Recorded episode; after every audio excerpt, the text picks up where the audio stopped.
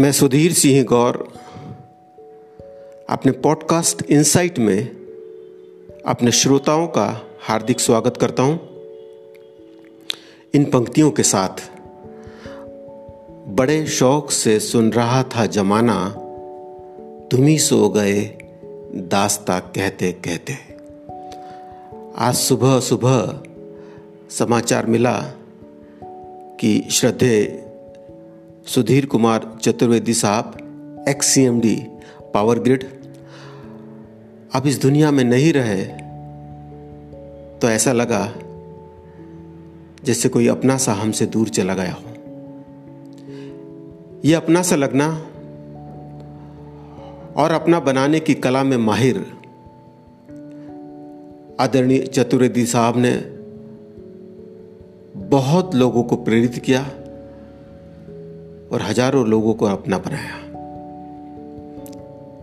विभिन्न महत्वपूर्ण पदों पर पदस्थ होने के बाद भी उन्होंने सादा जीवन जिया, बिल्कुल अहंकार रहित।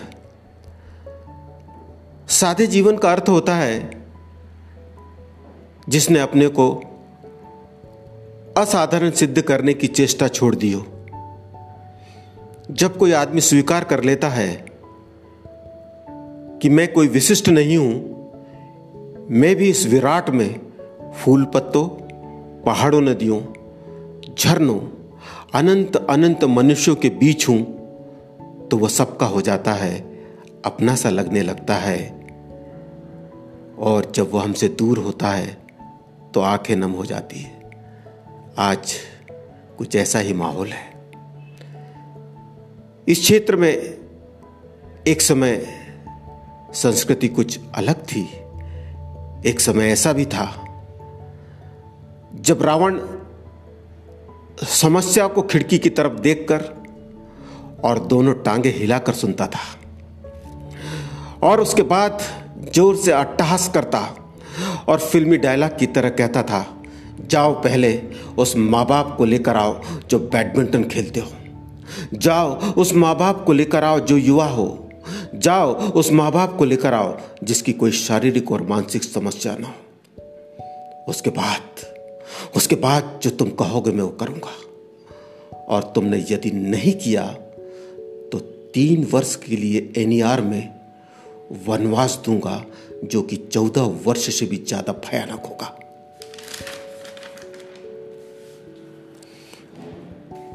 व्यक्ति स्तब्ध हो जाता। वह मंद स्वर में कहता श्री श्री मेरा आवेदन एक वर्ष से दिया हुआ है। यही बात होती तो आप पहले कह देते। उसके बाद तो रावण के दस सर उस पर झपट पड़ते। नहीं मिला।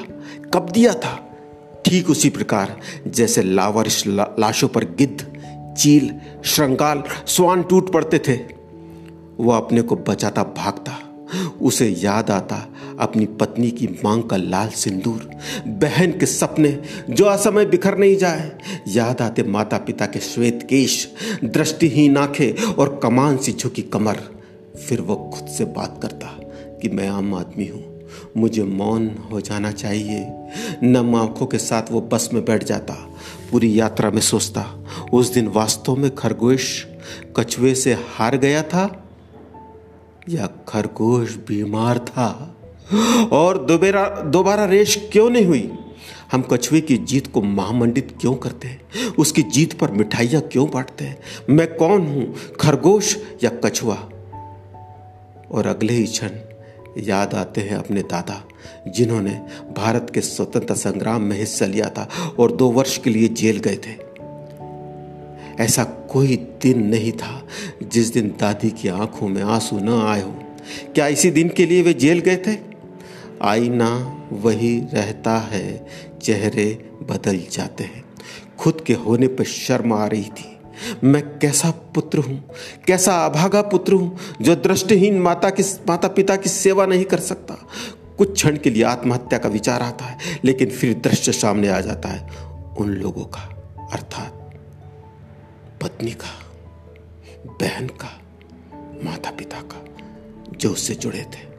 रुदन क्रंदन जारी रहता है, व्यवस्थाएँ मौन रहती है। वीआईपी संस्कृति दौड़ रही थी, अपनी तेज गति से। ऐसे में आम आदमी करे भी तो क्या करे? वो अपने आप को बैरंग चिट्ठी सा समझता है। तब उस आम आदमी को याद आती है अमृता प्रीतम की चार लाइनें। मैं एक बैरंग चिट्ठी हूँ। जरा ख्यालों का वज़न ज़्यादा था। मैं एक बैरंग चिट्ठी हूँ। जरा ख्यालों का वज़न ज़्यादा था और खुदा ने टिकट कुछ कम लगाई थी। सो इस दुनिया में मुझे किसी ने डाक खाने से नहीं छुड़ाया। और खुदा ने टिकट कुछ कम लगाई थी। सो इस दुनिया में मुझे किसी ने डाक खाने से छुड़ाया नहीं। पर डाक खाने से छुड़ा, छुड़ाई गई चिट्ठी का क्या बनता है? हर चिट्ठी अंत में रद्दी की टोकरी में चली जाती है, ज़्यादा से ज़्यादा किसी मेज के खाने में। वो थक कर सो जाता है सुबह उठने के लिए। यह सोचते हुए, मेरा जिस्म एक लहू मांस के गमले की तरह है। ख्याल कभी फूल, फूलों की तरह खिलते हैं, कभी मुरझाते हैं। मेरा जिस्म एक लहू मांस के गमले की तरह है। ख्याल कभी फूलों की तरह खिलते कभी मुरझाते हैं। इंतज़ार होता विभीषण को राम का, इंतज़ार होता एलिया को राम का, इंतज़ार होता शबरी को राम का, इंतज़ार होता सीता को राम का। वो दिन कब आएगा? वो दिन कब आएगा? वो दिन कब आएगा? और इंतज़ार खत्म होता है। आगमन होता है श्रद्धे चतुर्वेदी साहब का। आदेश दिया जाता है, जनपदों के नागरिकों के साथ ठीक से व्यवहार हो, मुस्कुराते हुए आदमी वापस जाना चाहिए। रोते हुए नहीं, वरना कठोरतम कार्रवाई की जाएगी। वीआईपी संस्कृति समाप्त हो जाती है। साथ ही आदमी की तरह आदमी की तरह व्यवहार हो। आदमी के साथ आदमी की तरह व्यवहार हो, पशुओं की तरह नहीं। उनकी समस्याओं को ध्यान से सुना जाए। यदि समस्या का समाधान है तो अवश्य किया जाए। चतुर्वेदी साहब मानवीयता के बीजों को साथ लेकर आते हैं और एक दिन उसे बो देते हैं। आज वे बीज पेड़ बन चुके हैं। आज माहौल बहुत अच्छा है। बिल्कुल वैसा ही है, जैसा वे चाहते थे। आपने प्रेरणा का एक नन्हा दीप जलाया था, अब वह एक गगनचुंबी प्रकाश स्तंभ बनकर खड़ा है। अब किसी का कहने का साहस नहीं कि सुई की नोक के बराबर भी ज़मीन नहीं मिलेगी।